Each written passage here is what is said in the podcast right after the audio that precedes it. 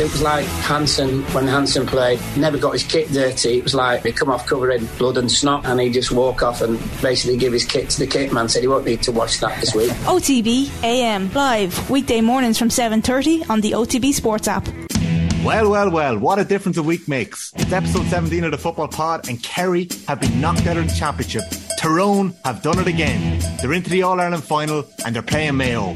Paddy, I'm going to start with Andy one more time this week. How does it feel to be favourites for the All Ireland down in Mayo? I'm, not, sure it's happened in my lifetime. Um, maybe 12, 13 we were there, thereabouts, maybe favourites but I think after was always Dublin. But I've often said, I've often said that the one I always feel that got away was 2012 against against Donegal. Not because we were any better or any worse than Donegal. It's because both teams came into it with the same um, like Donegal at that time was 92 to 2012. We've obviously 70 years built up now since we won one, but both teams were on this even keel.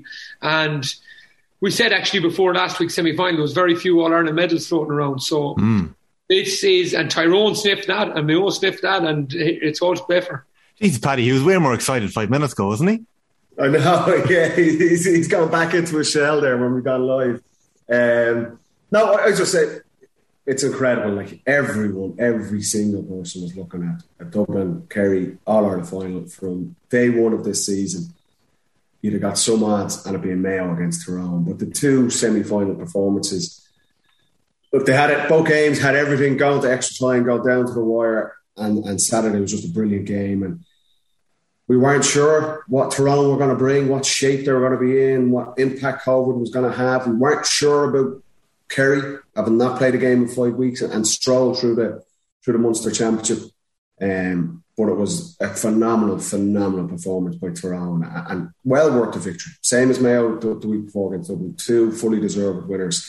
Um, and it's got a tight one to call. Are Mayo favourites? Are Mayo favourites? I think, I think it was one bookie. Donica Boyle was tweeting earlier on that it was something crazy. They got it so wrong with the Kerry Tyrone thing that he couldn't believe the odds. I think it was 11 to 8 Mayo wrong, but it should be much closer to evens.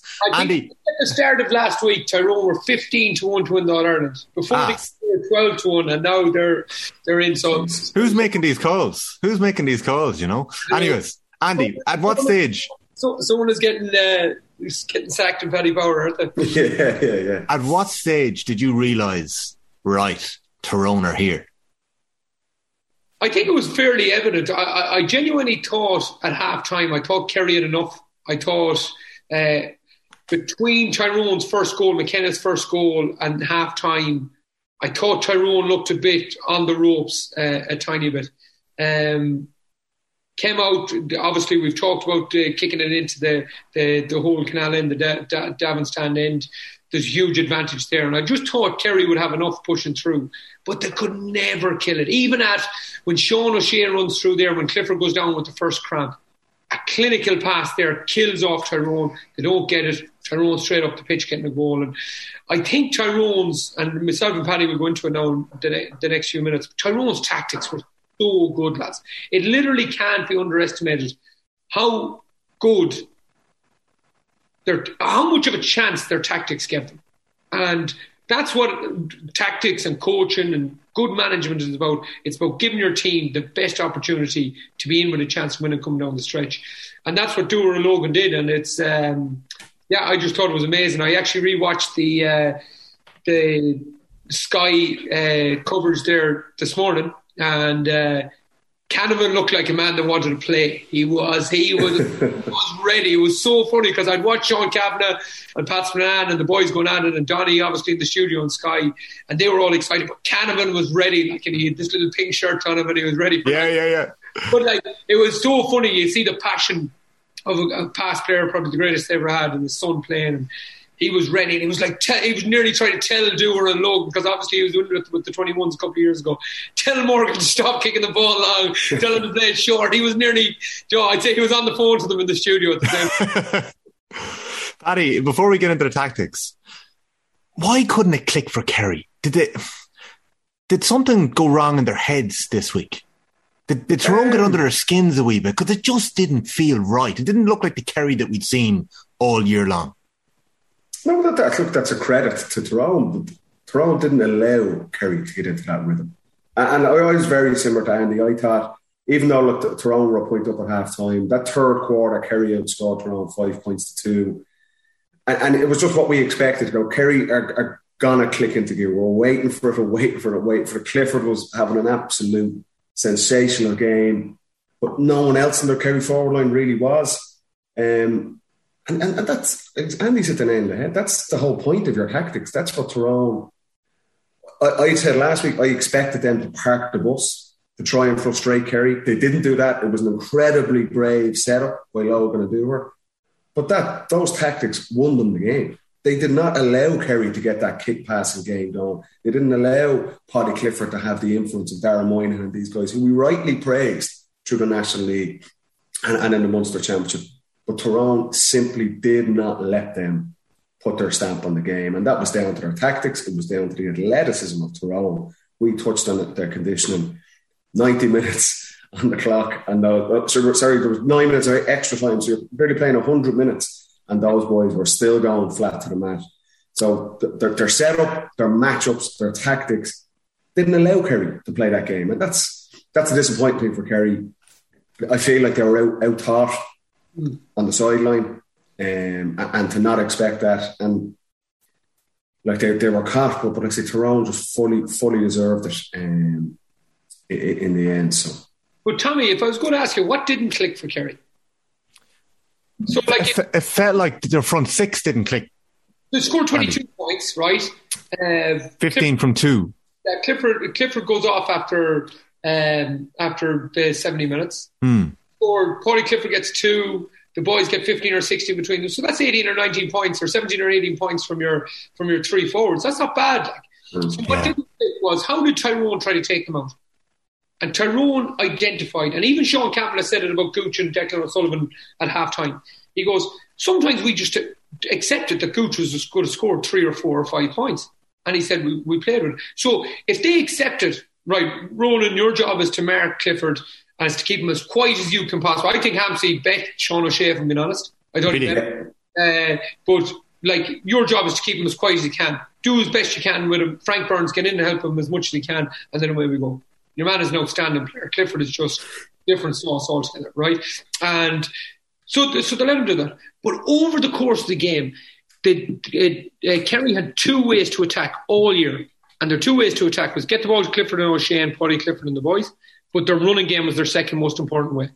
They'd scored 114 from their defence and midfield coming into the game, and all their assists. Paddy identified Gavin White coming off the line, jinking against Tim, in and off to David Clifford, top corner. In the course of the 70 minutes in the first game, they had one assist and no score, or one score and one assist. Paul Murphy got an assist uh, for Paudie Clifford, and Tom O'Sullivan got the rebound when Clifford, when David Clifford went down injured. Okay, so Th- that's huge. So they went McGeary. Paddy's been talking about transition. McGeary, Sludden, um, um, Minor. Minor. Absolutely outstanding performances. And what they did was, yes, Clifford is going to score. Yes, Sean O'Shea is going to score. But we are going to stop this running game. And how many times did we see Kerry driving through the middle? And people think that's, oh, that's stupid football. And in a way it is. But like, that's what they've been doing all year. Sean O'Shea, for his first four points against Clare, ran around Clare fellas and kicked it over the bar.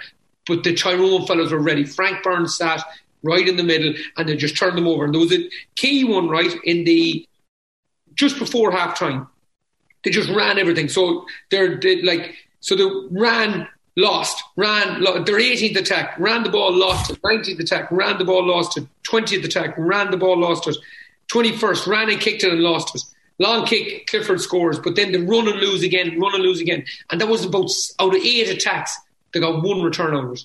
And that's that second quarter just before half time when I thought, viewing it first time, Tyrone were on their knees. But it was nearly like Ali against Foreman when Foreman was punching and punching and punching and he was tiring himself out. And Tyrone just kept themselves in the game, kept themselves in the game. And when the legs were there, lads, to be had, there was only one team that had them. So let's let's stick with that for a second, right? Surely Kerry can recognize that going in at half time. The, the, the stats that you just picked out there, like, cause you could see it. I, I, didn't know it was that amount, but you could see the running game wasn't working. Why didn't Kerry change it? Who did they have to kick the ball? Who kicks the ball for them? Paddy Clifford is the main man, isn't he? Who kicks the ball. They've, they've identified onto him. Who, who's the other kicker? David Moore, who was sitting on the 45, protected. None of the rest of them are kickers. Dara Moynihan is a bad kicker, but as soon as he kicks that ball over the sideline, you nearly see him apologize. He's two assists in the first half out of nine out of nine points, and they take him off at half time. They whipped him off, yeah. He's a free one, and he's an assist for for for a Clifford score. And I'm just thinking, who else kicks the ball? So Gavin would you? White wants to run every ball. Tom Sullivan wants to run every ball. Murphy's a good kicker, to be fair. Yeah. The ball. So if, when you've no kicker on the pitch, then it becomes a struggle. And then in the heat of the battle, you need someone to step back, take control of the game. That's tough to do. But, but, but I think, Andy, that, that's the. Tyrone identified that. That's what we're talking about. The, the preparation that they, they had. We knew they would have a game plan coming into this game. That they, three, four weeks, the extra weeks to prepare for this. And, and, and the thing I would challenge Kerry on is Tyrone identified this this game plan. This is what Kerry, like I say, this is their A game. Their, their kick passes on the ball. So let's take them out. Let's get Conor Meyler to Mark Paddy Clifford and just be all over. And if you look, if the, the, the high camera footage um, on, Sky you're looking at Tyrone are literally man to man all over the pitch. They are they do not give space for Kerry to breathe. And there's times where Kerry is solo on the ball and there's a Tyrone fella and he's just looking straight at his man. He doesn't care what's happening with the ball. He is tagging his individual man. And that was the that's a very, very brave way to play against. How how difficult is that, Paddy? Because you know Oh, we might have expected them. Even last week, we were thinking maybe they'd sit back. I, I didn't think they'd play that way. I thought they would bring everyone back and try and put 13 or 14 guys inside the 45 and frustrate Kerry that way. That's one way to frustrate them. And it's easier to do that. The style of play they have, where they're tagging individual players all over the pitch, is incredibly difficult to do because one, you need serious athleticism and physicality to do it. And the second thing, it's so high risk because if one player switches off, and it's usually a corner forward or it's, or it's one of the forwards, that's the overlap gone. And that's Kerry steam forward. We used to do it with Dublin when we played Mayo. We used to play that way. And it was just, it was so challenging because you knew it was an individual battle. You had to tag your man. And you had to trust that every other one of your teammates is going to do it. Because, like I say, it's so high risk. If someone switches off, or is a dives in for a tackle and now a forwards tackle. It creates the overlap, and there's Gavin White, and there's Paul Murphy, and there's now there's someone has time to kick the ball in to Clifford and O'Shea and these guys. Whereas Tyrone were so, so, so diligent in that style of play, and like I say, it takes balls to set up that way. And, and that was that was an unbelievably impressive. thing. And then you got to rely on your matchups to be right, and that's that's why Tyrone identified that. They nailed their matchups. Oh, it was brilliant. It was uh, like I say, I agree. I thought Hampsey Hampsey got the better of Sean O'Shea. I feel Clifford, like Ronan McNamee's thinking actually mightn't have had the worst game. Gets up and kicks a point himself. Clifford still scores eight points. You know what I mean? That's that's the challenge there. But I, I thought Tyrone were a smarter team in how they went about it. They're more street smart. Like I said, we, we touched on. They, they played twenty minutes in the second half with 14 men. And they just slow the game completely down. There's injuries and guys are going down. It's, yeah, they, yeah. they were just seeing the bits sharper and smarter all over the pitch. And that's the credit you have to give to, uh, to, to the two boys. McStay rightfully pointed out in the Sunday game, or whoever the stats person was that got to clock it up, that it was only 12 out of 20 minutes or 13 out of 20 minutes that the Tyrone lads were off the pitch. So we might come back to that again. I want one of you to explain to me about how Hampsey got the better of Sean O'Shea, because when you look at it in paper, you know, eight points, I know a lot of them are frees, weren't bad, but I want to know how Hampsey got the better of him. For me, Conor Meyler was probably my man of the match. I know McGeary got a savage amount of possessions, but Meyler's job that he did on Paddy Clifford was just exemplary. He was the player we were talking about coming into this. Andy, when Paddy's talking there about how brave Tyrone were, and I, I have a feeling you were talking about Tyrone possibly setting up like this last week. Were you surprised that they conceded the kick it so so easily? Or was that part of the tactic to allow Kerry to get the ball short in their own 21 and to make them run at them from deep? Well, I don't think ever like you can say it was absolute tactic that Kerry would run themselves out. I, I don't think that's it. But they identified that Kerry don't kick the ball that often. And every kick that Kerry do is a 20, 30 yard kick. So do you know them crossfield ones that Morgan were hitting? Them Yeah. long the ball. Like Kerry didn't have one of them. You have the best forward in the country at this minute. And you don't give him in one 50-50 or one where he can fight for it. I, I thought it was quite strange, but I was not one, one bit surprised that uh, uh, to, to give up the kick out because for the exact reason Paddy just said there, if Gavin White does beat McGeary at any one stage, you do need a tiny bit of cover on, on the weak side. So there was a, there was a lot, and Michael O'Neill was kind of. Yeah. All yeah. the time he's trying to fill in, not getting on a lot of ball, but you can see now why he's in that team because wow, the work him and McKenna did was just yeah. unbelievable. But we played Kerry in Killarney in 2019. We got a school. We got an absolute schooling. And I remember James Horan were sitting in the in the in the in the hotel before the game, night before the game, and he just said, lads, they've identified our full forward line. I wasn't playing, I was on the bench. They've and they're just going to run us up the field. So it was Foley, Tadhg Morley, Sullivan. I come on after 55 minutes, game's finished. I come on after 55 minutes. Tom Sullivan is cramping at 55 minutes. He has ran that much that he, he's cramping. So they have basically identified a way of playing that we are going to run teams off the pitch. And Tyrone go, lads, they're going to try to run us off the pitch. So let them try to. So Gavin White is going, Breen is going, and all of a sudden you can see Hampsey at times leaving Sean O'Shea and just sitting into that middle channel so that they don't get a goal. Just literally leaving one of the best fo- footballers in the country and sitting into the central channel to cut off that break and then bang, bang, bang. And Paddy Andrews has said it since day one, and it stuck with me since day one on this podcast. They are transition footballers. Like you basically put it through the transition, and you look at uh, um, Tyrone scores. First score uh, point from Morgan was mm. one free from a turnover. The block on Sean O'Shea, block on Stephen O'Brien. So first, second, third, fourth, fifth, sixth, uh, all transition scores from back to front. Yeah. The next score then was from Morgan from a monster kick out, and then their next score then was from the throw in. But then it starts then again transition, transition, transition, transition, every score. And the one that really stands out is McKenna's third goal. Paudie Clifford comes in off the line. He's running into Channel 2, where mm. since me and Paddy started playing, and you played against Armagh Tyrone, you do not carry that ball into that deep. What did you call it? Channel Channel 2? Central Channel, whatever you call it. Everyone would have a different name for it. But into that D, you do not carry the ball in there because if you carry that ball in there, if you're not getting a score, yeah. you're getting smashed.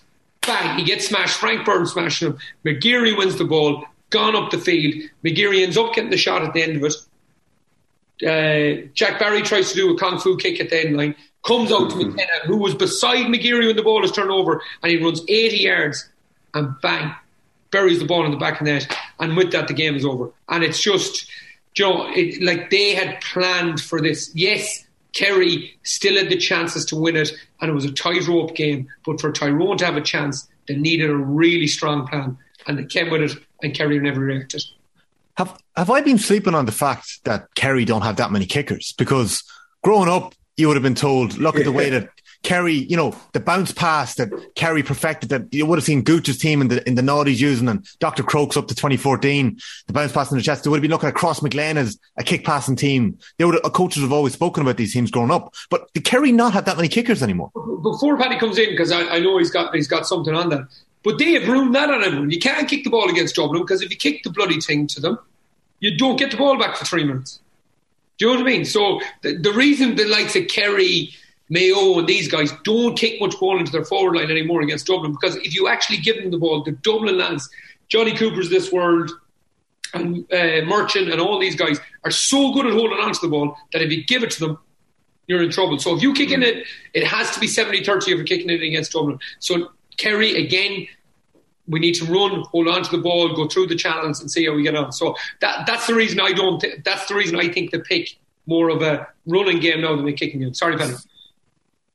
That makes sense. Like the Kerry team, then sorry, Paddy. The Kerry team has been built to take down Dublin, I suppose, over the last three years. That's what Peter Keane's been building. you have to.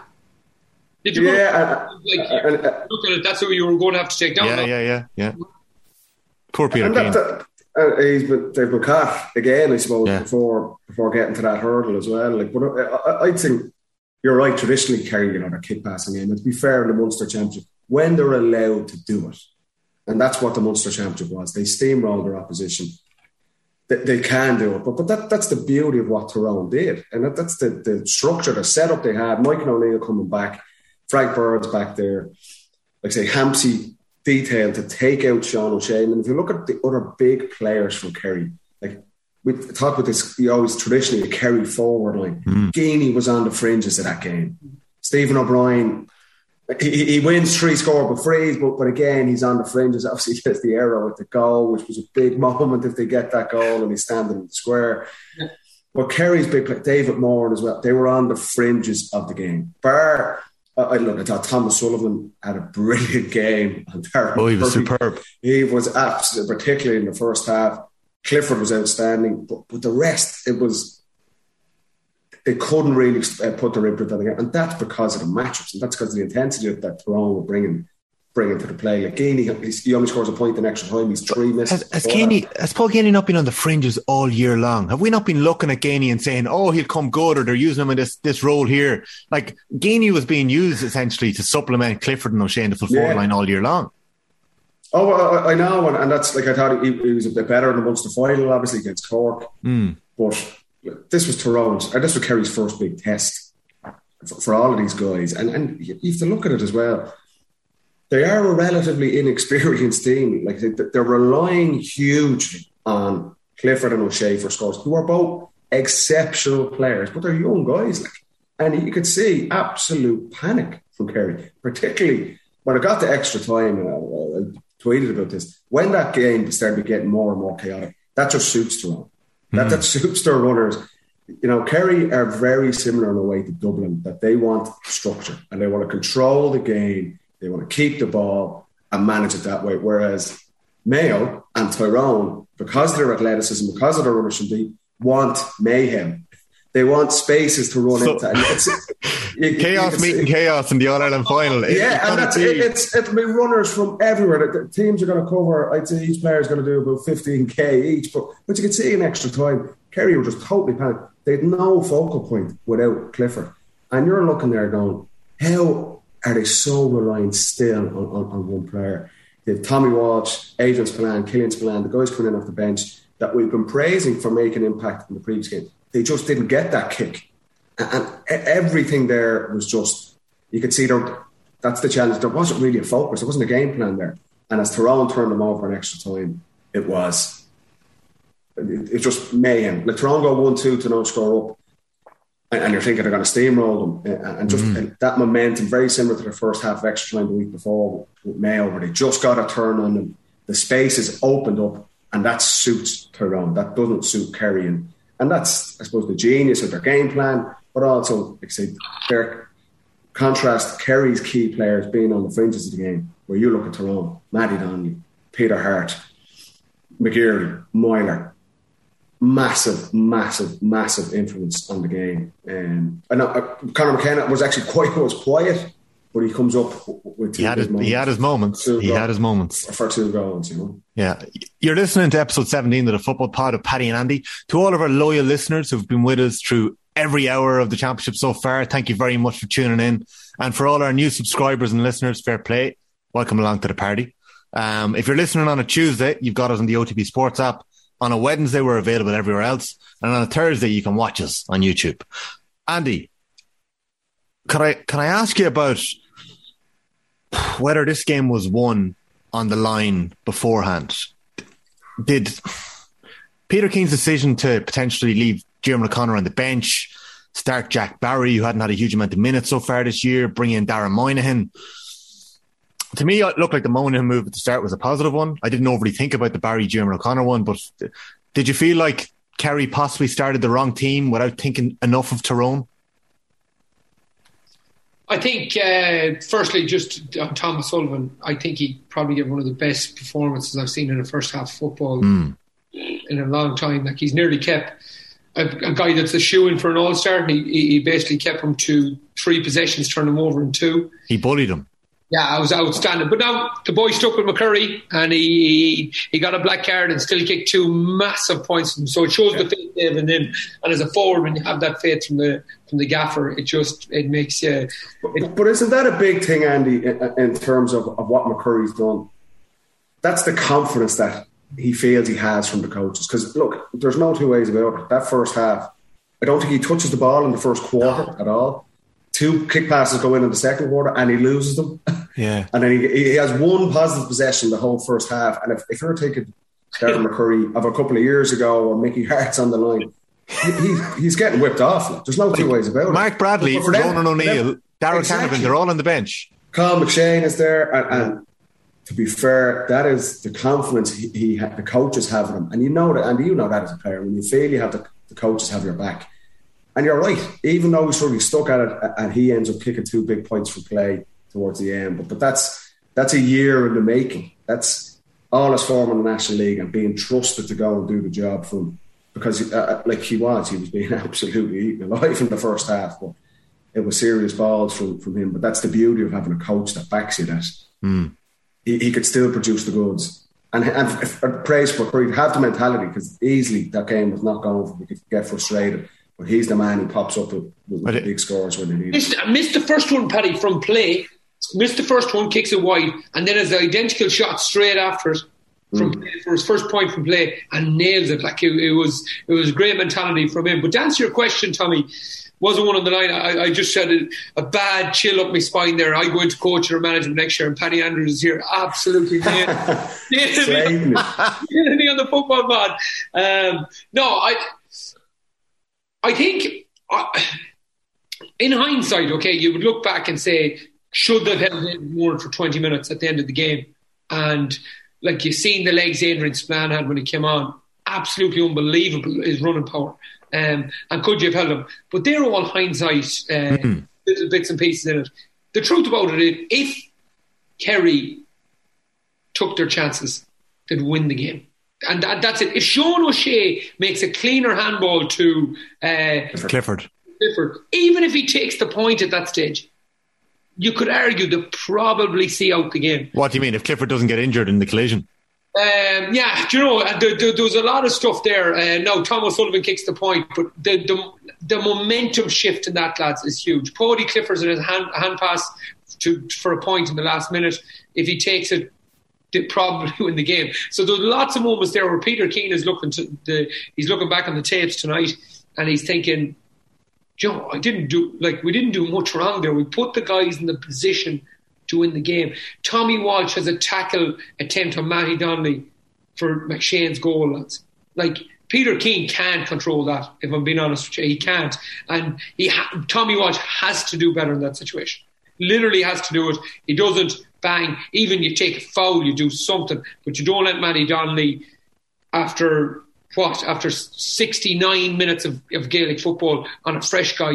Tommy Walsh does not win for a hit there. He has to tackle on hit so there's huge things there where Peter Keane is saying geez we did a lot right. And if we took our chance we win the game. There is. We- on the flip side of that Dooher Logan absolutely nailed it lads. I was looking at it the, the Peter Donnelly obviously who, who I'm biased in saying it because he's a mate of mine but unbelievably unbelievable physical condition.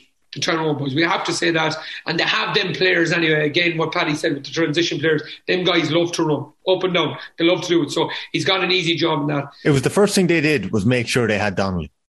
Yes, yeah, yeah. But he was with them with the twenty ones as well. So like they, they, they've history, and he won.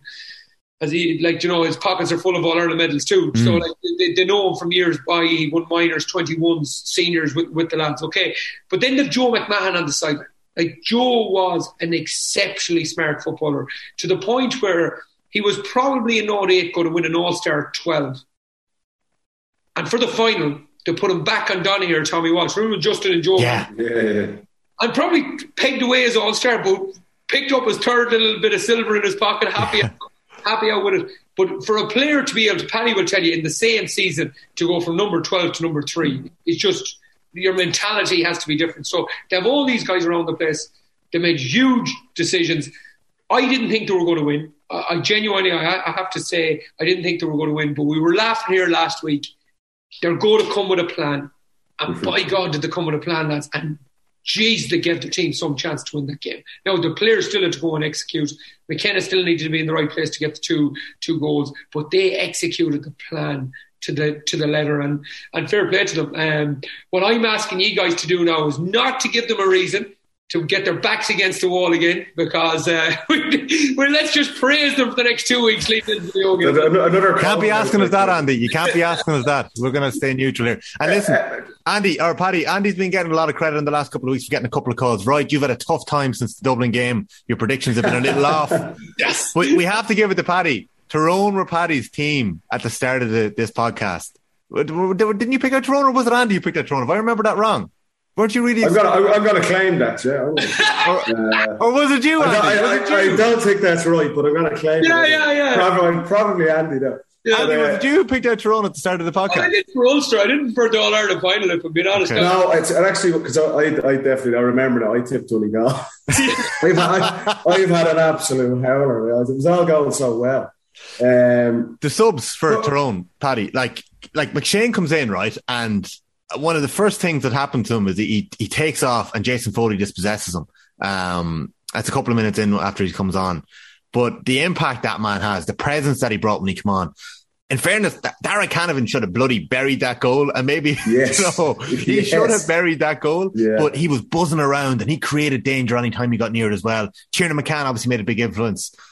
Kerry's bench was stacked, but the mm. impact that Tyrone bench made, and maybe again in hindsight because winners write the script, but it seemed like they made a massive impact at Tyrone bench. Yeah, and that's what we've been praising them all through the championship. That that the squad and that's been a running theme for the teams that are are successful in this championship. You need, but the intensity of the game is played, that you need guys coming in off the bench. Mm.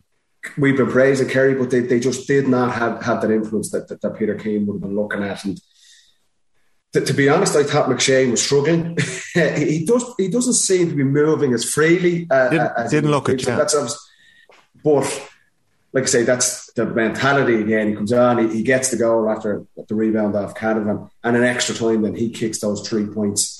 Um, and, and the has started to open up. Kerry kind of lost their structure. I think of that, that turn, brilliant turnover. Matty Donnelly wins, puts his body on the line, mm. and, and they break, and McShane taps it over. But it, it is easy in hindsight saying that look, Tyrone's bench they did everything right. Kerry's bench, you know, like say Tommy Walters a couple of plays, and obviously the, the, one at the end where he's probably forcing that shot as well. They just didn't get that impact up. But again, that's because Tyrone, Tyrone just didn't allow them, didn't allow them to do it. And Andy, you'll notice when you're coming into a game like that at that intensity, you're coming in off the bench, like it, it's very hard to hit the ground running like that. The, the, the hits going in in that game, the speed of play, it can be very difficult to get up to speed straight away. And that's why I just think Kerry struggled with that across the board um, in, that regard. So it's going to be interesting for the final as well when you're looking at the impact the Mayo bench had the last day, the impact yeah. the Tyrone bench had. It's going to play a massive, massive role in the final again because, like I say, these are two teams that will sprint flat out yeah. for 70, 75, 80 minutes as well. Um, but, but that was ultimately, I, I think that was a key factor for them that Tyrone's guys, particularly like say McShane, once he settled into it, Canavan causing issues. And yeah. Kerry just didn't have the answers. Didn't have the answers themselves. Sorry, Andy, I forgot where I was going with the management question when I led Paddy down that that route with the subs. It was Fergal Logan who, who, I'm fascinated to figure out how Logan and Dooher are working together. And I know Donnelly has a big impact as well in terms of the SC and the and the Gaelic football coaching. But Logan afterwards sort of credited Dooher for the in-game decisions that Brian essentially makes the calls in the line during the match. So whether that's Logan who's kind of overseen it afterwards, I'm not fully sure of the makeup there, but it seems to really work. Uh, have you any insight, Andy, into how a joint management role can work? Because we've seen it in soccer, say, uh, you know, flop at certain levels. Yeah, can, no, can it work? No, myself and Mike Solon are doing it for the club now at the minute, but it's like I'm playing. Um, so Johnny Giles.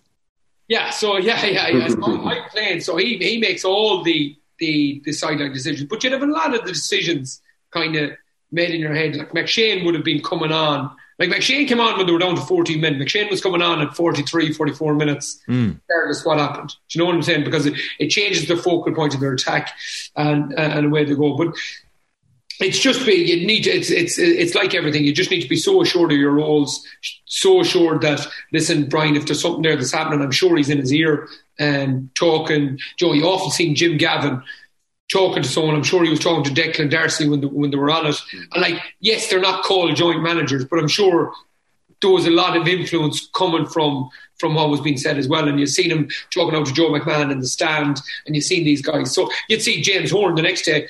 Ciarán McDonald will be behind him, going down to the, you know, giving them information, and then Joe. So it's yes, it's called a joint management, but if you're absolutely clear on your roles, um, I, I, think it is. But again, that's this all comes down to it will be successful if Tyrone wins All Ireland.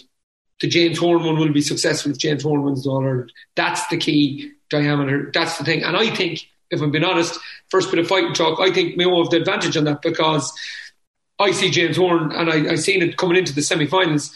I thought the big advantage Mayo had is that the best manager left in the best manager left in the competition. I, I thought they like I, I, think we said earlier on in the year, Dessie would be something else if he wins back to back All Ireland's with the team kind of transitional through with all the boys leaving. Um, Peter Keane had huge pressure on him, and Brian Dooher and Logan are in their first year. I think Horan's experience gives Mayo a huge advantage in two weeks' time. Huge advantage. It's fourth All Ireland. It's his seventh year in charge. He, he's them boys now for, for a certain length of time. We played there last year. I think he's got a huge advantage moving in. It's hardly just experience. That's hardly the reason why you're just saying that, Andy. Though it's it's not just experience because we because Dooher and Logan, as we all as Paddy said earlier in the podcast, getting that win against Donegal, that big that first big win makes everyone buy in and believe. But you must be you must be backing Horan this fight talk for more than just the experience. What else is he bringing that's a little different on the sideline? Ah, yeah, Horan is is a really pragmatic fella. Like, like he changes there against Galway at half time. Like, I would honestly say, I think he got his matchups absolutely totally wrong against Galway in the first half. Boom, he changed them second half. The game changes with it. Uh, against Dublin, um, we were like too stuck on, on the D, making sure Dublin didn't score goals. We no outlet at all. As soon as they changed that, his, his substitutions were good. The Aidan substitution, which I wouldn't have agreed with at the time, but obviously worked really well for him. Um, so I, I, just think you you get that through experience. I remember looking at Malachy O'Rourke years ago, and he was with Monaghan, a guy that I always kind of moving into that kind of line. Like he was used to be with the schools teams, so like he's making in-game decisions every week. Like I know it's only a schools game, but you the substitution, the, the role of a sub, with the movement of a player, the changing of a centre back, that's all practice and you know, study and knowing what you like within the players and knowing your system. And I think Horan has a huge advantage when it comes to that. Yes, Dooher and Logan and these guys and Dessie and Peter, they're, they're no uh, like they're, they're, they're, like they're they're really mm. intelligent football men, and obviously what Brian Dooher has done in the game stands to him massively. But it, when you're in that in-game decision, I, I just think James Horan has, has, a bit of an advantage there. Paddy, do you mind me asking how it works on the sideline with Jim Gavin? Because um, I, I, can imagine Darcy and, and say Jo would have had a big influence on the training pitch, perhaps. But did, did they have a big role on the line in the middle of games as well, or did Jim Gavin make his mind up and that was his decision? They, they would have had a massive role as well, of course. They did. Andy's hit the nail on the head. Like that's Uh, one of the key key things for any coach is you surround yourself with the right people as well. You know what I mean, and, and being able to trust them because it is. It's it's the games are so frantic, particularly if you're on the sideline. You want to have someone in the stand that you can say, and that's your your stats guys, your analysts, whoever it is. You need to be able to trust their decisions, and and Andy kind of touched on it there. Not have an ego to, to get in the way, and, and that's I love Fergal Logan's to chat after saying I do this. If Brian Dooher sees something, I trust him. I've surrounded myself with the right people that, yeah, go and make that call.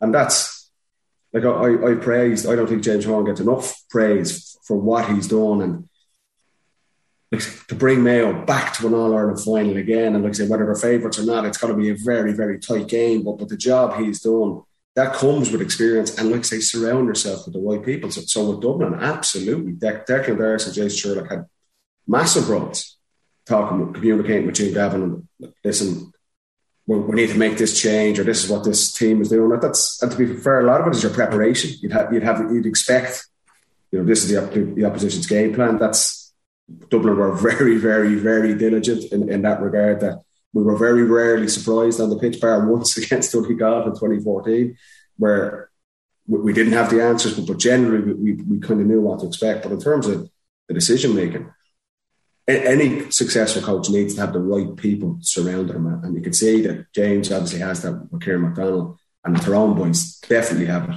And that's the challenge. You're looking at what, and I know Peter Keane is going to get a lot of stick and has probably gotten a lot of stick for, for last year, how, how they failed, and, and then not coming up short again this year.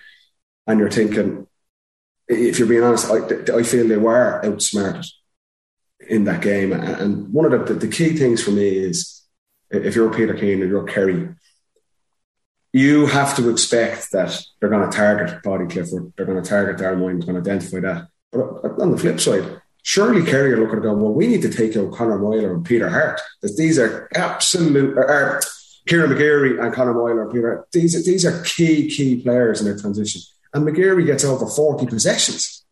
And he's the, literally the run of Croke Park. And they're thinking, surely that's a key weapon for Tyrone. You need to, he needs to be taken out of the game. And it's like we're praising Kerry for, or praising Tyrone for, for getting their matchups right. And you're looking at Kerry going, they allowed McGeary, Matty Donnelly, Peter Harte to dominate that game. You know, and that's that's falling, I feel, with, with the coaches and getting your matchups and your preparation with. Um, so that's a big challenge I'd have. I thought the McGeary Gavin White tussle was amazing um, because Kerry obviously wanted Gavin White on the ball. So then mm. basically he is the man that wanted the ball come out of the backs. But McGeary just was shepherding him down, bringing him into space he didn't want to go into. And then White like had to recover from these lung buster runs. McGeary just chipped, just kept chipping away. Yes, he made some silly decisions on the ball, but like he was involved heavily goals. You know, he was able to, yeah. He did a Garryowen on one stage, I think, and ran after. But he, like he like and took a shot then, didn't he? Yeah, yeah, yeah. He had a couple of ropey shots now, yeah. yeah but. But after after about 25k, Paddy, I'd say he, he was entitled to a couple of ropey shots. Yeah. It was just, I thought he was amazing like even for the last score for McShane, like unbelievable kick up from Morgan. Yeah. Hits McGeary on the sideline, bang, into McShane. Foley is gone, his legs are gone. And McShane tips it over the bar. Beautiful play. But the one thing I would say where I thought Kerry did get him get it wrong, Kerry have prided themselves on the press all year, right? So they prided themselves on getting the press high up the field, really squeezing in the kick out. And, and when you're lung busting yourself and you're not willing to kick the ball and you're not kicking the ball, taking shots from 45 yards out, you're not doing, you've no, it's too hard to get the press. You're wrecked then when you're getting the press. So what you have to do when you're trying to press the team is you bloody have to shoot. You have to shoot the ball. And what Kerry did, Kerry got 30 shots and Tyrone got 30 shots. For the press to work, you need to be getting 10 shots more than everybody else. You have to because if you're if you're priding yourself on pressing the, the, the game on the pitch, you need to get the fellas into the position to get the press. But if you're trying to walk the ball in and you're like every score is a hassle and it's either a bit of genius from uh, uh, Clifford or it's a lung bust and run from someone coming through the middle, you can't do that for 70 minutes. You have to be willing to take a shot, bomb one into the hill, get yourself set up, bang, let the keeper try to kick it over you. And that's the key thing. And Kerry did have Tyrone under pressure with the kick out, but they didn't make, yeah, but they didn't make Morgan kick the ball out enough. And by the time when Morgan had the long kicks done, Kerry were out on their feet. They were actually out on their feet. I actually think Morgan's long kick out was another plan to absolutely bury Kerry because he used to kick it. The Kerry boys used to try to overrun it, or the Tyrone boys used to try to overrun it. But Frank Burns used to never go out for the kick out. He used to stand in at centre half back. So Kerry got no scores really out of the long kick out. So Kerry used to run in with the press, bury it, and then have to run 50 yards back, leg it back again. Frank Burns used to stand. And it wasn't really costing Tyrone really anything. Where no, know, and, and that's so interesting because they were like Morgan's bombing out these long kickouts and Kerry are cleaning up on the breaks, and you're thinking if you look at it from Kerry's perspective, you can say Clifford has superstar game as, as expected. They tie up Darren McCurry and, and Matty Donnelly to an extent.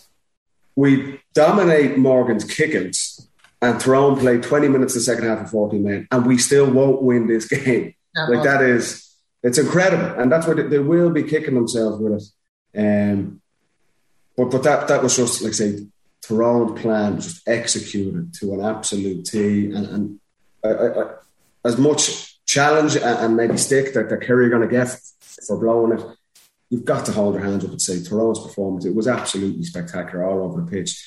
The balls to go out and play that way, and then for the players to execute it, not just the, the athleticism and the, the, intensity they had to play at to do that, then to help and, and have the skill to go and do that and score whatever it was three.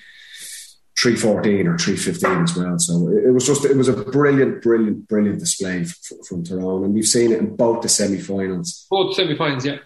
Yeah, and, and it's that's why it's as much as everyone was hoping to see Dublin and Kerry in All Ireland final, and I'd love to. Should be a third, third and fourth place playoff, just, so, just so we can see Dublin play Kerry. Have it as like the minor match. Um, but but the All Ireland final, it's going to be so fascinating. It, it really is because they're two great stories from, from where Tyrone and Mayo have come from, and like I say, they are mental. Those two teams, their, their yeah. running game, their athleticism and it's going to be brilliant to watch uh, in two weeks' time. Just, on that, Morgan, uh, go on, jump in there, Andy. Yeah.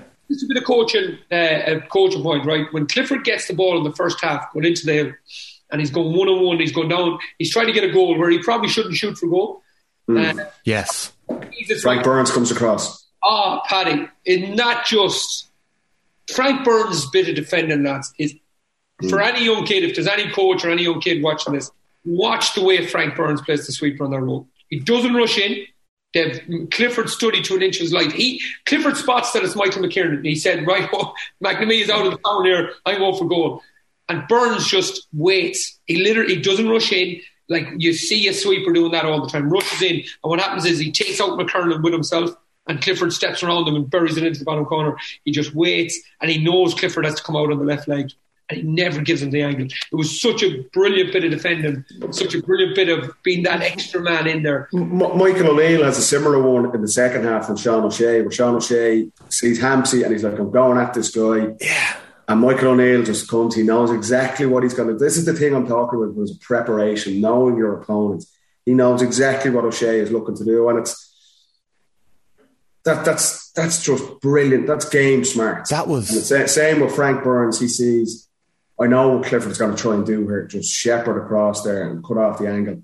And Michael O'Neill does it brilliantly on Sean O'Shea in the second half. We looked, it looks scripted, Paddy. It looks scripted, didn't it? That's intelligence. That that's game plan. That's preparation. That's knowing he's going to. If Clifford or O'Shea, they're going to back themselves in one-on-one situations. And we touched on it last week.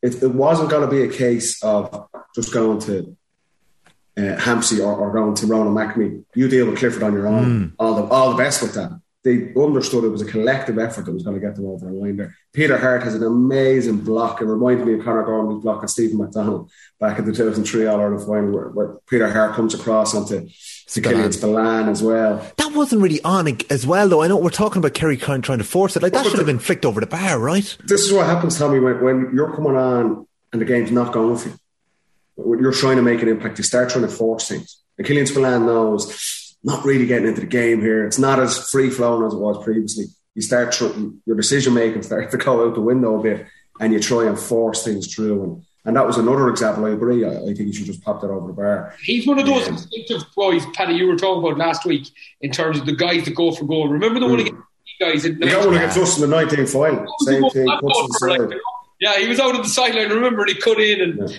yeah, so it was interesting. Yeah, there was a bit of ruthlessness like that in 2019, and maybe he was thinking, I've done it here before, I'm going to do it again. Maybe that was in the back of his head. Like, uh, Andy, you mentioned Sean O'Shea earlier on and how he did it against Clare and he was going to burst through boys, and this is how he's playing football this year. It felt like he was trying to force it all day long. Like, Sean O'Shea is, is as highly regarded in many ways as David Clifford. And he's, there's been times where Sean O'Shea has stood up when Clifford hasn't. Did it just not click for O'Shea the last day, or did it, did it, was he just trying to force it a bit too much? When you're marking an exception, you're marking the Tyrone captain here. You're marking a Ulster, Ulster champion captain who's been there for, for years and as marked Michael Murphy and Conor McManus in the big games have done really well on both of them. Um, I don't think you're just going to. This is a learning curve, lads. This is a learning curve where Sean O'Shea has probably went away and he's seen the way he's been marked by Lee Keegan and all these guys, and he's come back and said, I need to change, like I need to get bigger, stronger, faster.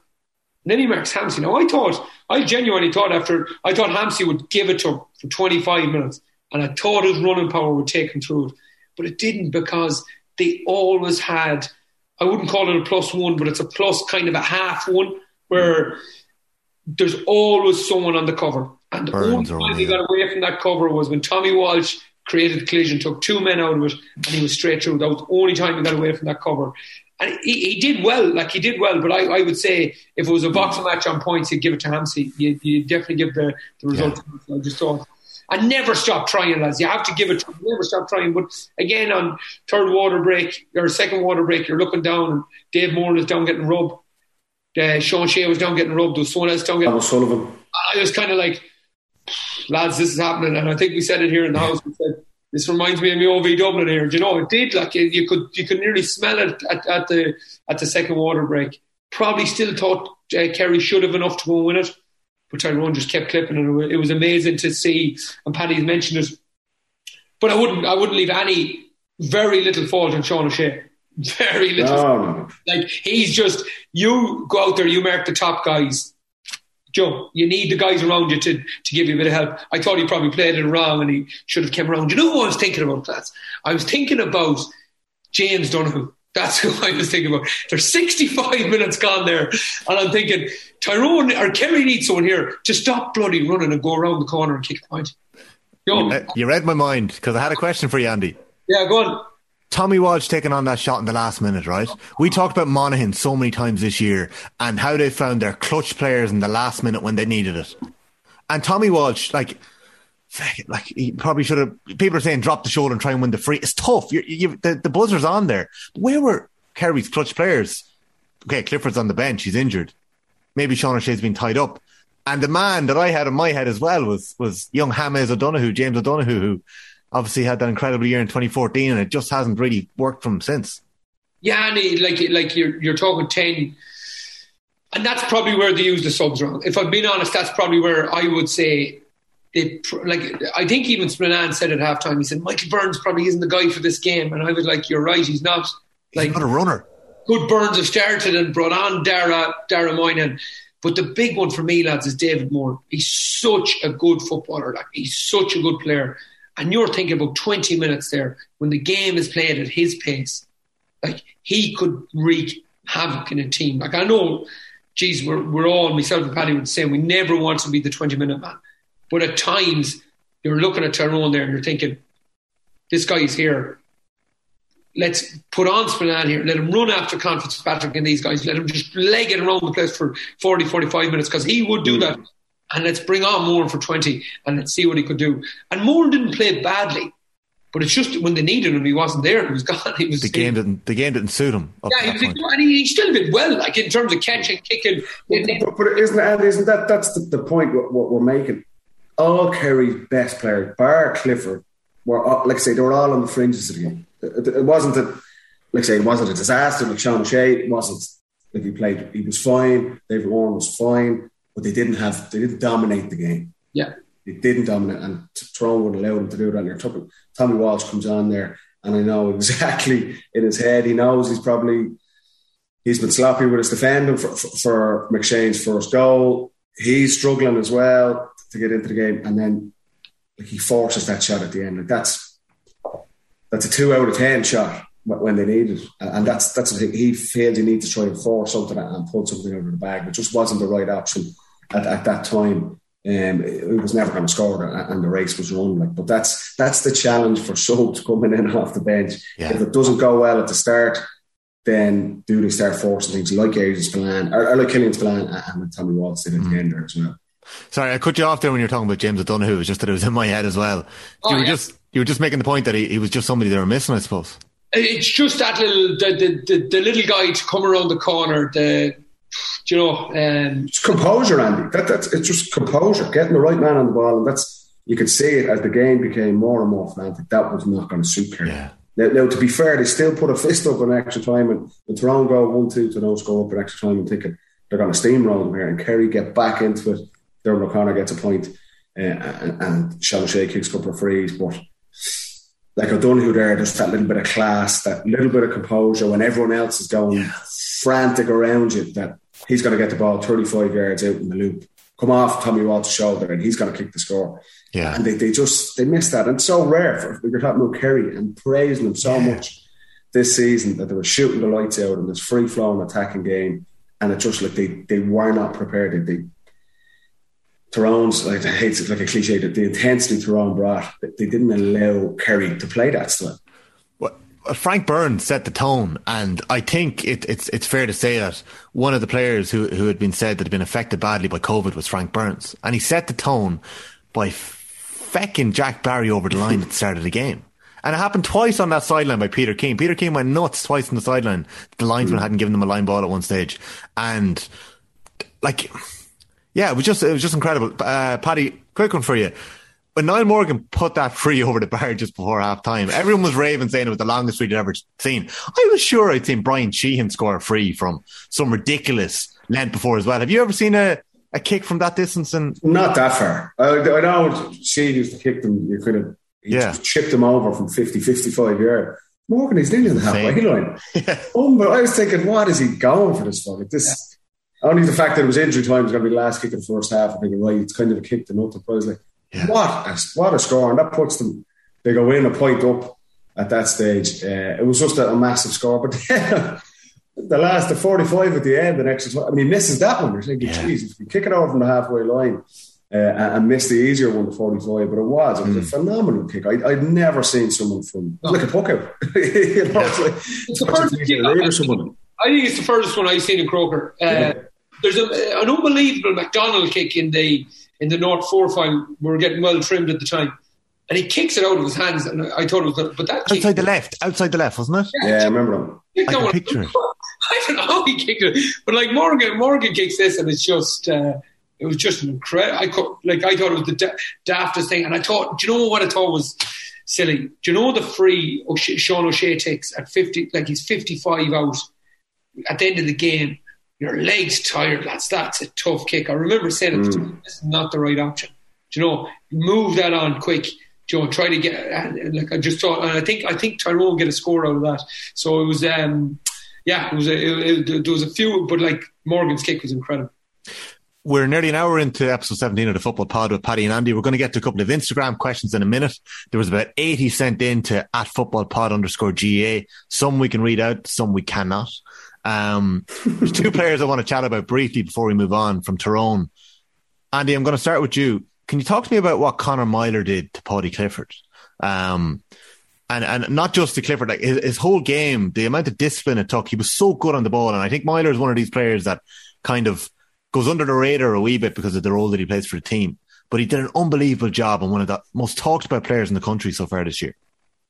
Yeah, and I didn't think Paudie Clifford was bad, um, but I just thought it's it's not even what he did. Like what fascinates me about the Tom O'Sullivan role and the Conor Meyler role in, in, in the game was the discipline to do what them guys did is just it, it's incredible. It's incredible. Like I, I will tell you, I played football geez, how many years? 16 or 17 years, whatever.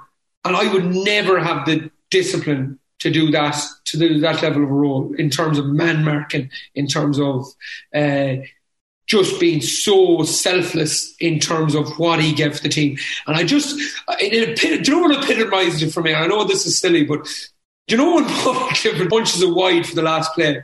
Miner just stands over him and just clinches the two fists as much as to say, I'd say he was he was dreading it. He's I'm with you. He was with him everywhere. Yeah, he's done 76 minutes. This fella chips the ball up. Beautiful bit of skill coming yeah. in, and Meyler's still there to get the hand in after an epic battle. And I, I, I just thought that epitomised it. And again, he's been used correctly. Like I've seen him being used as a wing back and being ran across the line. He's not he's not good at that.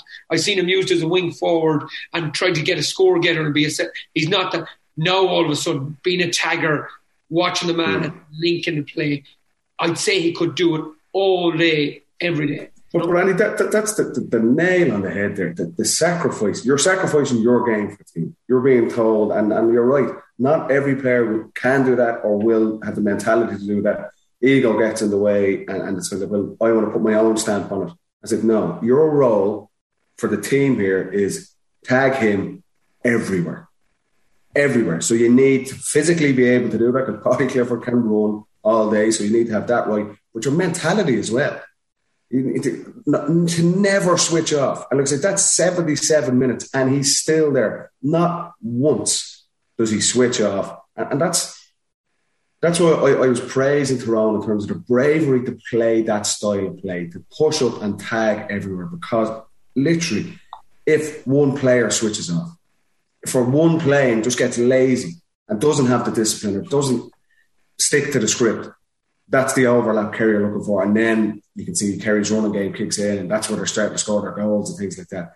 But but Meyler was just an, the epitome of what Tyrone were doing and just having the mentality, the focus, the discipline, and yeah, totally just sacrificing his own game. It's like I'm going to take out Paudie Clifford.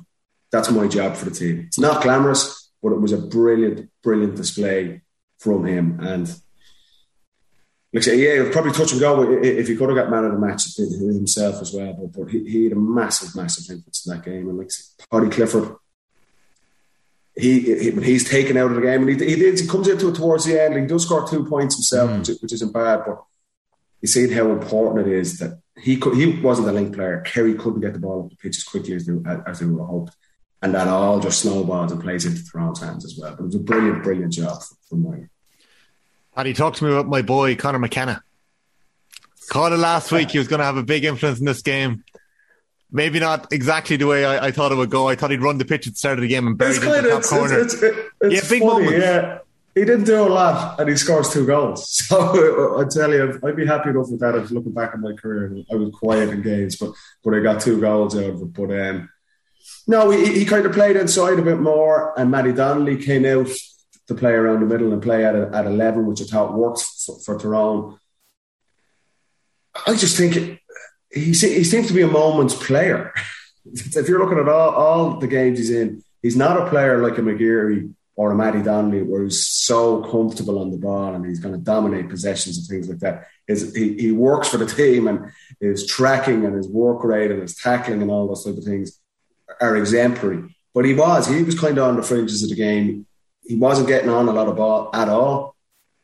But his persistence and he pops up at the end with, with, with a brilliant first goal. It was a brilliant play by Niall Sludden, and, and you can watch Niall Sludden when he gets that ball. He just waits to draw the man and then injects the pace and puts it on a play from it's brilliant. Sludden, who was actually relatively quiet himself, I that also, was a brilliant play. I also and McKenna, McKenna, McKenna's rolling that goal. He checks his run. He has the hand out, looking for where he wants it. I just thought he did very well in that. It, just kind of composing yourself inside that chaotic 20 yard line, being able to just step back look for the ball here and sidestep the keeper. But, but that, that's what you're saying. That, that's what Kerry were lacking in extra time at the end of that composure, but wasn't there. It was panic.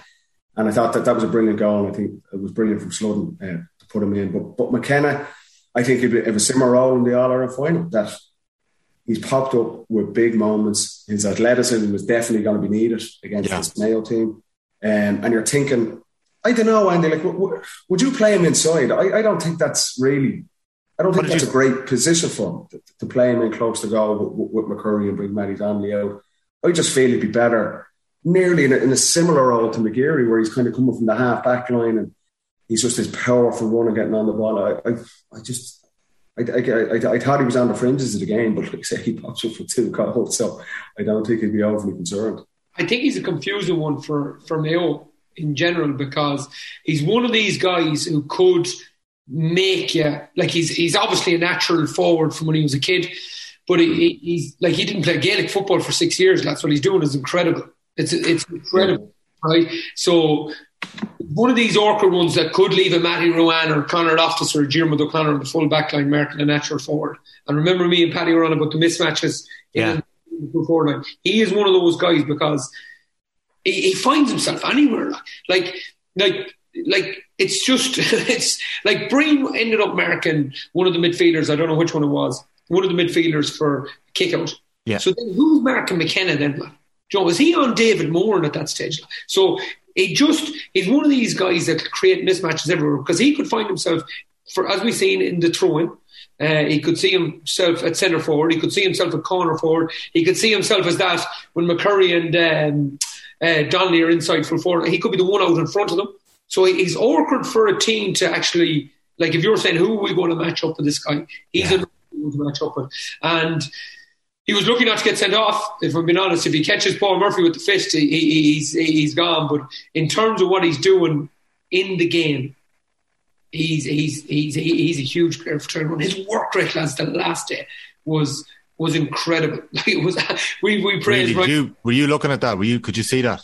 Ah, you could. Like even when he ran after Garrett, Gavin White and fell over, like that. Yeah, yeah, yeah. Jesus, he couldn't give any more. Like like he was literally burning up. He obviously spotted that his buddy was out of the game, Geary, and he just went after him. And they were like, he, he, he, he, looked, could.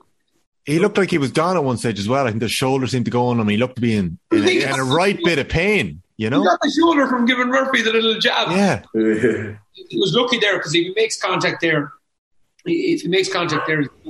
Yeah, you'd want to have good solicitors in Tyrone camp to get him off for the All Ireland final if that happened. If only they had, you know. But eh, like he, uh, like it's it's it's he's an incredible player. He's added to Tyrone. He came down and played Lyon last year in the National League. He was really really good that day.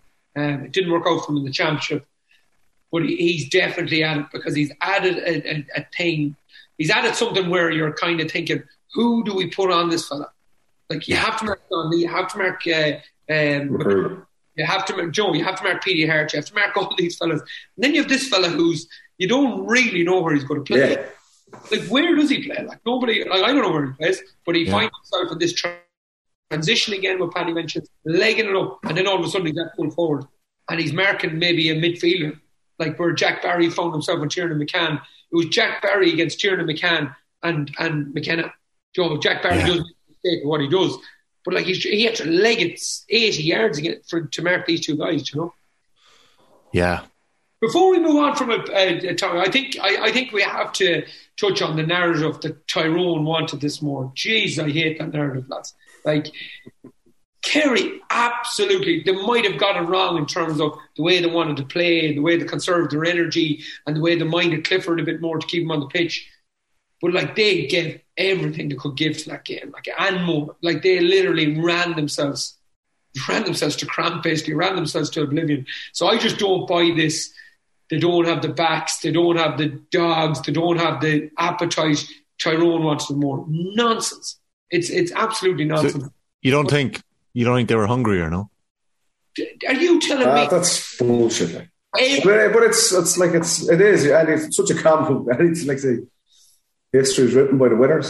It's, Yeah. it's- you know what I mean? It's- so a couple of small things go Kerry's way, and it's the stories about Tyrone and did COVID have too much of an impact on them? And Peter Keane, what a brilliant job, and they're going in his favourites against Mayo. It's it, it's the margins are so so small, and it's like if you, The first you- question Sunday night was about hunger and Nah, They didn't necessarily Kerry- bat it away, you know? So, so Kerry didn't want to win that game. That's bullshit. They, they just they were like I say they were probably out thought, and some of the tactics that what Logan do were implemented, and the game plan was carried out a little bit better by Tyrone, but it wasn't down to. So you look at extra time there; it's like a war zone. Yeah. Some of the Kerry lads didn't want that. There was lads panned out everywhere. Kerry's were comeback. going- Kerry went giving what? Did Kerry everything. go seven down and he got it back to a point? Five down. It was one two to no score in extra time, and they get it back. So, so no, like they left everything out there. There- There's not an issue of hunger or, or anything like that. I just think Mm. they say they were they were just outsmarted, and a couple of the big moments went to Tyrone's way. Like I say, Tyrone's key players had, had more of an impact than Kerry's key ones, and and that's that's ultimately that's the difference. You're hoping your biggest players will have the biggest impact on the game, and if you look at the influence that McGeary, that Peter Harte, that Matty Donnelly, even though Yeah. not in a scoring sense, but the influence they had on the game, they had the big moments, and, and Kerry bar outside David Clifford and say Thomas Sullivan, particularly first half. Who else? Who else did they have really that, that, that performed well? That's that's the most frustrating thing for them. But that's not a thing of hunger.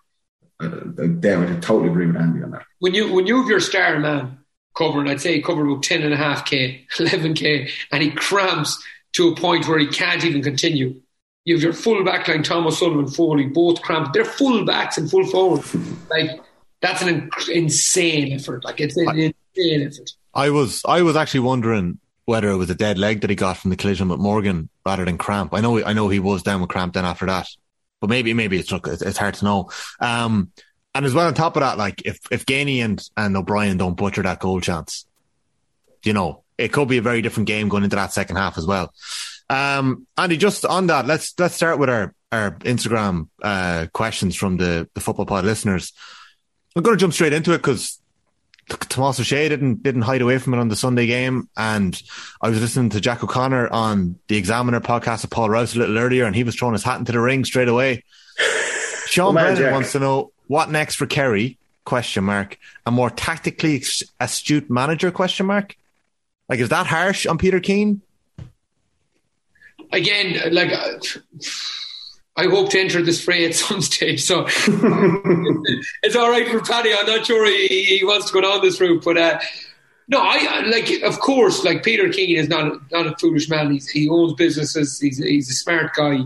He knows that he is going to have to fight for his job here if he wants to if he wants to keep hold of it. There's plenty of people there that can see a once in a well, you can't say a once in a lifetime in generational player and Kerry. Mm. Clifford is absolutely like I'd say if you're asking Niall Mac- or Ronan McNamee this morning, I'd say he'd start laughing at you. He'd say he's just like I can't do much more. You know, he's a special, special player um, with with good complements around him in terms of the players. Um, but but there, there is going to be there, there's going to people are going to look for change there. I, I, do feel people are going to look for change. I think it's already happened when you see ex players, ex managers coming out I think the the, the situation. I think Maurice Maurice Fitz. I think Peter Keane. I think all these guys, Tommy Griffin. I think all of them are very smart guys, and they know what's what's coming. You know. Well, we're seeing an incredible amount of change and, and flux in intercounty management circles at the minute. Like we know that Declan Bonner himself has to reapply for his own mm. job after his three year term. Keane has gone three, through a three year term. 2019 All Ireland final. 2020 he has to fight for his job that winter after after the Cork game and now this year again. So it remains to be seen what will happen. I, am not sure whether going back to Jack O'Connor is, is the way to go. Jack O'Connor was talking earlier on about in his first four years 04, 05, 06, 09, he won three All Irelands, three league titles, three Munster titles, and he got dogs abuse the whole time while he was Kerry manager. O'Connor was definitely interested back well, three good, years ago, you know? It's a good way to get the Kerry people on side. Jeez. I know. I know, Jack. No, but, but, but, are they going to go back to Jack O'Connor, or are they going to be looking at some of the new boys that are coming through? Like there's a couple of young lad, like younger lads from the the noughties that have started dipping their toe in management, like Quirk, Donaghy, Declan O'Sullivan. Declan O'Sullivan. Yeah. I, you just, look, I just have this bad image in my head. That Tommy Rooney and Paddy Andrews are going to be here and saying, "I'm Warren doesn't have a clue. Get him out. Get him out. Bob him out.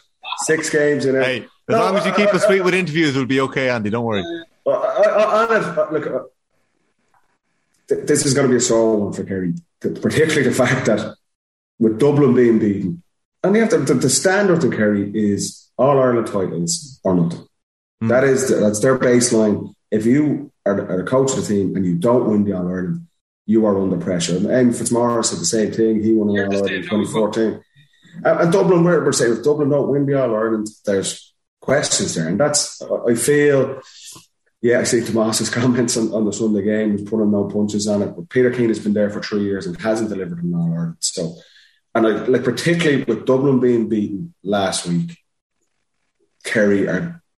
This is it. We have to have to win the All Ireland back, and they've come up short again. And if you look at the biggest games, any of the tight games, they lost to Dublin in nineteen. They lost to Cork last year and they lose another tight game against against Toronto. So I think questions will be asked it's hard to know. Look, there's no rush in these things, but um, I'm excited. people are already starting to put their name, name in the hat. Um, yeah, yeah. It'll be interesting to see what happens over the next couple of months. Andy, I know Kerry have traditionally had the hex on 31 of their counties, or whatever way you want to put it. You obviously had the epic semi-final replay against them in 14. You bet them in 17. Kerry have lost a lot of big games over the last seven or eight years. Have they lost their aura of invincibility a wee bit? Whether that ever really existed, like this is one of the longest droughts seven years that they've gone through. I think there was 11 years in the 86 to, to 97. 97, yeah. Seven years is a long time in Kerry football to go that in All Ireland. Did you feel that in 17 that was there any psychological thing there going into that game at all? Did you feel that at all? Your Mayo team? Uh, that was a huge win for, for us, Mayo in general, because again, I've playing since 2003. We'd never bet Kerry in, in a championship match at Croke Park the, at that time. So was, that was a huge game. Like we kind of half butchered the first game. We probably should have won it and then to win it the second day was was was um, was was massive. I remember Niamh Fitzpatrick doing unbelievable work for us. The psychologist do, just doing um, Joe just really mentally preparing us for for Kerry and Dublin at that time too, which was which was brilliant for us at the time. But did it, I'll tell you right, okay, and this is again I rate Thomas Sullivan unbelievably highly. Foley's a right good player. Tadhg Morley, how he doesn't start, I don't know. I think he's a really good player. And these guys, Murphy, mm, class player, Gavin White, class player. But they, they do lack that Kerry team and outrageously good backs, lads outrageously good backs. Like you have, you had, uh, Tom Sullivan, the old Tom Sullivan, mm. like the real Ronaldo. The real, the real, the real Ronaldo, yeah. But like the real like, Tom Sullivan. I swear to God, I used to love having Mort playing in the league games down in Kerry because Tom Sullivan used to mark Mort and you used to have to mark him. You know, you'd mark O'Shea who trouble you going the other way. Mike, Wait, what did Tom? What did the real Tom Sullivan do that he was so good? Massive, and he was quick as hell. You know, he was fast. Just a brilliant defender. Brilliant, brilliant defender. And he, he, you're right, and he kind of went under the radar. Marc Ó Sé got a lot of the, the yeah. praise, and then Tomas was obviously wing back. But um, it was a bit like Sean. It was a bit like Sean Marty Lockhart, actually. To be mm. honest, if I'm you know, tough as nails, like me as a young fella. Like Paidí Ó Sé throw you out over the thing like a loaf of bread. Like he have to peg you out of the way. Like Mike McCarthy, outstanding player. Seamus Moynihan, outstanding player. Aidan O'Mahony, outstanding player. You know they're really, really strong backs. Like and they probably lack that a, a, a slight bit um, at the minute, um, where the likes of McShane can come on there in the last 20 and really cause trouble. Um, mm.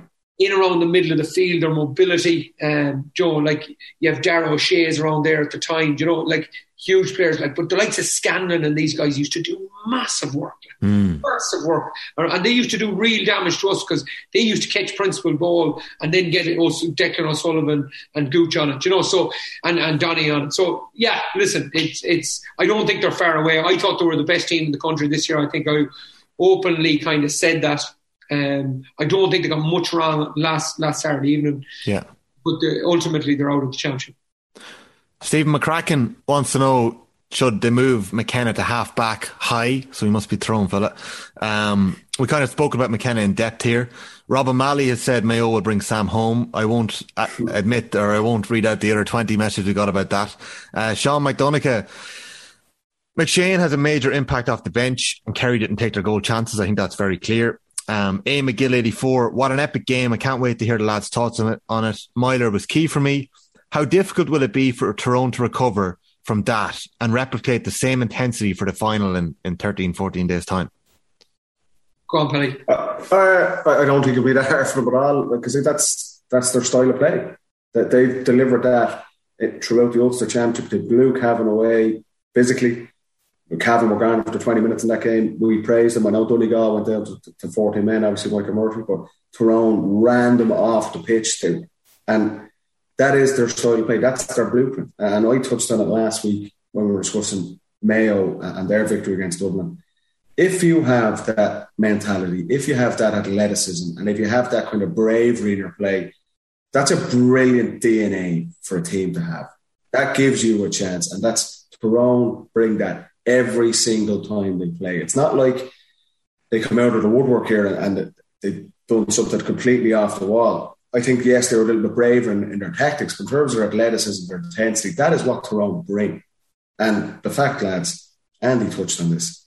This is a monumental chance for both of these teams to win an All Ireland. That eh, no one in the country was saying Tyrone or Mayo are going to win this All Ireland. It's Dublin and Kerry, and those players will know they've climbed Everest. For Mayo to beat Dublin and Tyrone to take out this Kerry team, they are massive wins. But in terms of being able to get up for the, the game in two weeks' time and, and match that intensity level, this is once, maybe not once in a lifetime, but it's a huge, huge opportunity for one of these counties to get their hands on Sam Maguire. And not, not many people, if any, in the country were tipping either of these guys at the start of the season. So they're not going to have an issue with, with getting up and, and being ready to there was, one, there was one huge play which symbolises the importance of not having Dublin in the championship, right? for McKenna's first goal, right? I think Jack Barry runs through, lose the ball, Hampsey takes it off him. Hampsey pegs it away. Clifford right? lost the ball. Clifford it is not the Clifford time. Clifford loses. He loses the ball. The difference here is, lads, this is, Paddy has said it, like, this is chaos now. This, this is chaos. It was chaos there the last day. It's going to be chaos in two weeks' time, and I know Yeah. each team will try to take the chaos out of it. But lads, we are both. We've got a, an opportunity here for both teams, and like I'm absolutely. uh, Like I'm going to be very struggle to be unbiased next week. I have to say. I can't wait for next week. Okay, because you, you're looking at me here. I'm smiling since this pod started because this is chaos. This is opportunity. This is opportunity for both teams because each team is going to have the chance to go and win this game. And it's who takes the chances are going to win it. And the last day, when that turned over, Jack Barry loses it, Hampsey pegs it away on the 45. Clifford then missed solos because he's covered about 8K in 35 minutes. Yeah. And McKenna goes up and kicks, and scores a goal. Tyrone and Mayo are both going to get them chances. And it's who takes mm. the chances. And against Dublin, lads, you literally, if they were, if Dublin were playing the All Ireland final next week, you literally would not get them chances. They would just hold on to the ball and they'd kill you and they'd beat you 15 10 and they'd be happy out.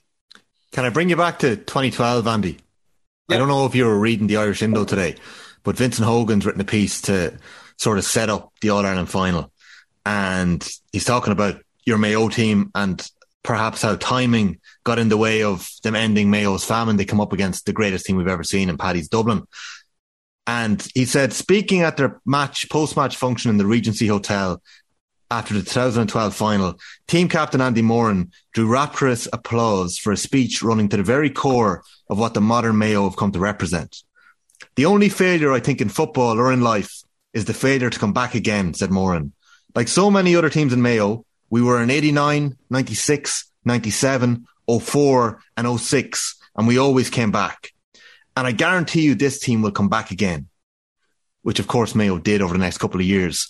But Mayo have been rooted on three All Ireland titles since the 50s. Tyrone are on three All Ireland titles, the three that they won in the noughties.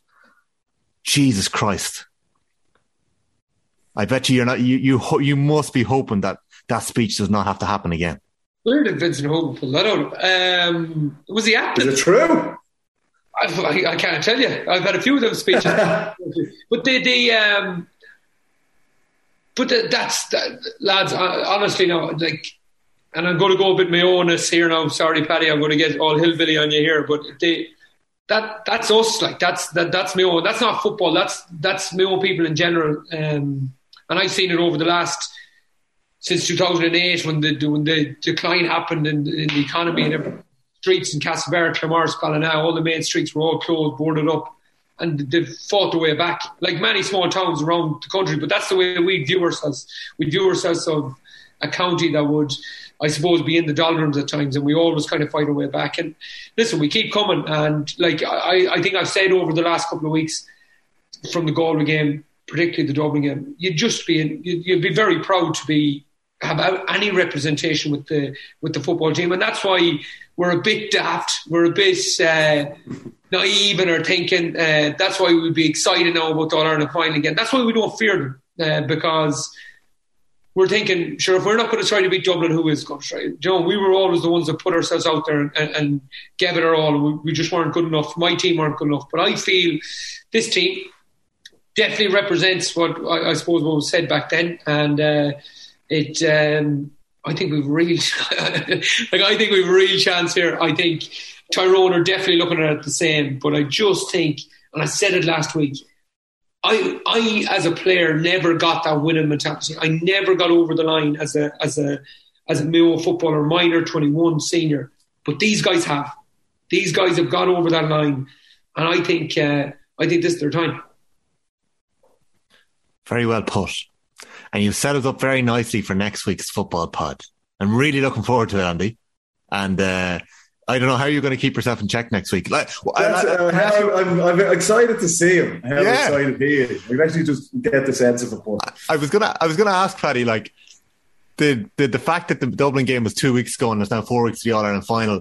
There's the fact that the emotion from that Dublin game can be parked and left to one side, and now Mayo have two weeks clean. Like Tyrone will have a bit of emotion to set aside from that Kerry win. There has to be a wee bit of an aftermath from a massive like that's a massive massive win for Tyrone against Kerry. Emotionally, it has to be big. Like it has to have a bit of an impact for a couple of days. Like surely Mayo now have a clean two weeks here. Well, that, and I, I love James Horan, they had their media, all Ireland media night straight away after the Dublin game. We used to do that ourselves. We, we literally have it the day after the semi final, and it allows you to, to, just get focused on what we need to perform. Mayo, and get excited. It'll be absolutely mental build up down there. But you have to remember, Mayo in the All Ireland final last year. You know what I mean? These players had experienced this. It was obviously a bit different. It was Christmas time. There was no fans and things like that. But that experience for those players, those younger players, is massive. Going that, that they're not arriving into the All Ireland final, as Andy said, they're not daunted by it. And, and, whatever about it, they've beaten Dublin. They've taken out the team that hadn't lost a championship match in seven years. The confidence that gives them, the experience and know-how of James Horan and those key players. This is not their first rodeo. They lost last year's final. They'll be focused. And as much as we said Tyrone will have a game plan for Kerry, Mayo will have a plan for the All Ireland final. But, but on, on, on, the flip side as well, I expect Tyrone to be, they were in the All Ireland final in 2018. A lot of those guys played mm. against us. They 11. felt it. 11, is it? 11 of them started, I think, yeah. Yes. So, so again, a lot of those were experienced. Brian Dimmock for Globe have played in All Ireland finals. They've won under 21 All Irelands with some of those guys as well. So, look, both teams are absolutely there on merit. They've both put in massive, massive performances to get over the line against the two red hot favourites in their semi finals. But preparing for an All Ireland final now is focus. The job is not done. And as big as those wins are for, for Mayo and Tyrone, mm. you need to go out and perform. You need to prepare as much as you can, and you need to cut out the bullshit that can go with an All Ireland final, all the media stuff fans are back to, to ticket requests. You're thinking about the banquet. You're thinking about all the going on holidays after the All Ireland, all this type of stuff. You need to park that. That all needs to be gone, and that, that's the role of the coaches and the, the experienced players. And I feel both teams will be.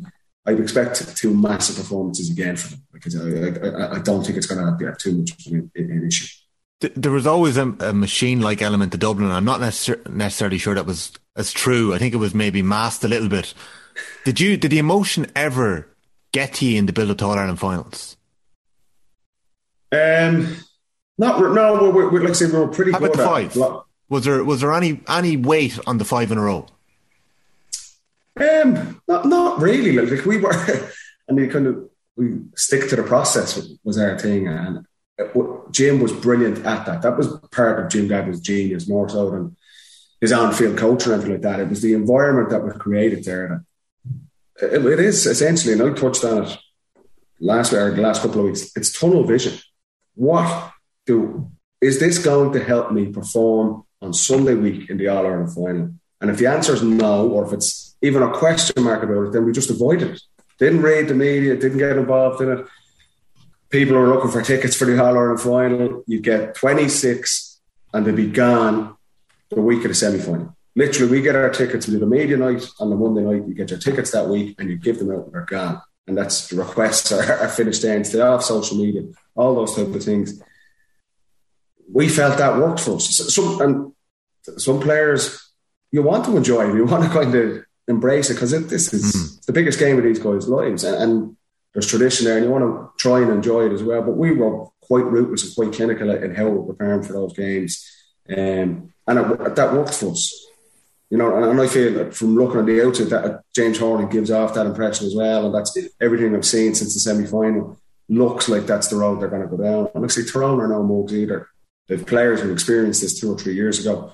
Uh, they've won on underage All Irelands as well. They'll be ready to go. But, but it's easy to get distracted if you're not experienced uh, or if you're younger players or the, the, coaches, it's not coming from the top down. But I think both of these t- teams will be very, very diligent in their their preparation and to be ready to go. And I think that's where Horan's uh, experience comes in. Um, I think it's huge. Now, I do. I would still prefer the two weeks uh, going into the final, um, not just as a player point of view, but you have no time to think about it. You're literally. Okay. You're, you're, straight in now. You're, like, as Paddy says, your tickets are gone already. They're, they, they'll have Fergal Logan and they'll have one player who they absolutely trust out doing the media race, and that'll be it uh, that'll be it done, you know, and uh, it'll be done, and they, will just kind of move on with it. So, I um, I have one last question for Paddy, but Andy, I want to ask you a quick question. Like, I, I never thought I'd start the podcast with it this week, so there was no worries in that regard. But I did think I'd get to it a little earlier. Meath are minor champions for the first time since 1992. I was waiting for this. Tom, Tom O'Connor, Tom O'Connor was in touch, and he wanted a full hour. I couldn't provide him that. Um, he wanted, you know, a new power rankings to be done by Owen Sheehan to get Meath right back up there. But Andy, can I ask you what you made of them this week after you've watched them uh, two weeks in a row? I, I, I thought it was just like I. I think it's clear. Clear. Myself and Paddy love the game, the Gaelic football. Um, I probably over overemphasize that at times, but like over the last, I, I suppose, month, we've been absolutely spoiled. We've two of the the best semi-finals, uh, best product semi-finals we've had. Maybe not quality-wise, but in terms they were pretty good. in terms of impact, intensity, people talking about our game, and then you know minor game of the, of the same, the same, um, the same like Same what- punch. It was up and down. I was unbelievable. It was like them guys are 16, 17 years of age and they're kicking points with outside the right foot. The young lad, what's the young fella's name I have him there? Are you talking Sean Leonard or are you talking Connor Ennis? Who are you Sean talking? Leonard. He Sean gives Power forward from me. Yeah. No, number 10. Number 10. The curly hair. free, he Oh, gives, the winner, yeah. gives away the free for them to equalise. Yeah. He has to be heartbroken. Next ball, like you can only do it if you're 16 or 17. He throws a little shimmy on the right leg and fo- buries it over the bar. Your man Huey, Huey Yeah. misses one like what Geaney did, but he went for the shot himself. Next ball, outside the left, like a little golf Some shot. It was unbelievable. One score, and it was just brilliant. Ga- uh, Gavin Devlin's young fella from Thing is run off Yes. the goal. Joe, there was just brilliant playing, and it's just, um, yeah, it's it, like the, the, the, the quality of the games. When we get a game and a product which is fair, which is the same quality against the same quality, wow, do we have a game? do we have a game? And we, we do. And if the GA, I'm not going back on it, but we can go back on it maybe when the championship is over. Yeah. But they can't see now what we need to do, it, it, it, it's crazy. Like, like because Well- you're just having two epic semi-finals. You've had a really strong minor championship. Your under twenties with Offaly coming, co- coming, and Roscommon coming in the twenties. Brilliant games. Joe, what else do we need to do? do You know, the characters coming out of those teams as well is something that's really refreshing to see as well. Like there's there's real uh, there's a fearlessness and they're not afraid to have a bit of crack as well. It seems so it's great to see them. perm half forward line. No, you don't have a perm, but doesn't Something else, isn't it? Jeez. Emmanuel and Leonard had a perm in their hair. You know, Class. And and after you made the, the Jap Finley comparison with Emmanuel, I can't get it out of my head. Just the manner in which he runs with the ball and he drops onto the left foot. Class to see, and hopefully we see a lot more from some of these Meath footballers. I think looking back in the '92 team, Trevor Giles obviously was the star. Paul Shanky from Command and Wood would have played a lot for the Meath senior teams and won All Ireland's. Brendan Murphy as well, and there was a couple of others too. Paul Nestor was involved. So you never know how many. the way. You never know how many are going to come true. On one now. There was a Yeah, chance That's Another hour, this I think. if if if if it was another planet and and and I'm nearly finished and Kerry had hammered Tyrone at the weekend, there was a chance that we would have started this podcast with Cristiano Ronaldo. Because I'll tell you one thing, Andy, by hook or by crook, myself and yourself will be in Croke Park on September 11th. But there's one place that Paddy Andrews is going to be at three o'clock that day. and It's not Croke Park. My Paddy, wife might say no. My wife might say no. Go on. Paddy, what, what are you going to what are you going to tell your your loyal Well, listeners? Where are you going to be on, on ah. September the 11th? Well, look, this is the GAA change the schedule. I thought September 11th, weekend free there. I am, I'm in Old Trafford for Man United, Newcastle. Blessed. Like, got tickets there about two or three weeks ago when the fixtures came out. Just thought it'd be a mundane. The All Ireland final was obviously meant to be, was it meant to be this weekend? Uh, Originally. yeah, this weekend. And Yeah. it was moved. So I thought, look, look, typical GAA, the schedule always changes last minute. But I'll, I'll be, I'll be, I'll be there for for Ronnie's debut, enjoying it. So I might, I'll just follow you lads on Twitter for, for scores from the All Ireland. Although I think kick, All Ireland's five. The All Ireland's still five. So you have to find a pub in Manchester. Yeah, I'll, I'll, but I'll, that's, that's, that shouldn't be an issue. Kevin Kilbane will find you one. Kevin Kevin lived in Manchester for years. He'll find you a pub to watch the game. Excellent. Um, With a load of Mayo fans, yeah, lovely. I mean, Man, United Ronaldo jersey. Yeah. I like. I don't know, Andy. Like uh, the golden ticket there. Like Paddy has a choice here. I don't know whether he'd make more money selling a ticket for Ronaldo's debut for a United fan, or selling it to a Mayo fan or a Tyrone fan who can't get to this All Ireland final because there's only forty thousand there. So look, at you're you're very lucky either way. Um, next week on the Football Pod in episode eighteen, lads, we are going to be looking at the matchups. Andy, you said earlier on that it's very hard to tell. You're going to have to do a bit of homework during the week and you're going to have to come to the table, bring your excitement, but bring the tactical insights too. I want to know who you think is going to be picking up who. Paddy the same, even though anytime we give Paddy Andrews homework, he never bloody does it. We're also going to be picking, we're also going to be, now listen up, Paddy, we're going to be picking our all stars so far. So we are going to have ah. our, our all star team so far you can make changes after the All Ireland final naturally enough because it's going to have such a big impact. But I yeah, want to hear who you're. There has to be an element in that team where the All Ireland final decides it. Of course it does. Yeah. So. But you pick your team so far though. Set it up for me. Okay. Okay, um, okay yeah, I'll get, I'll get on that. All right, Squeeze okay. It into my Squeeze it into my busy schedule. I, will remind you about the homework during the week. There, there were a load of questions in. Some of them were like Connolly, 1389. Can you buy Tyrone flags anywhere in Galway, please?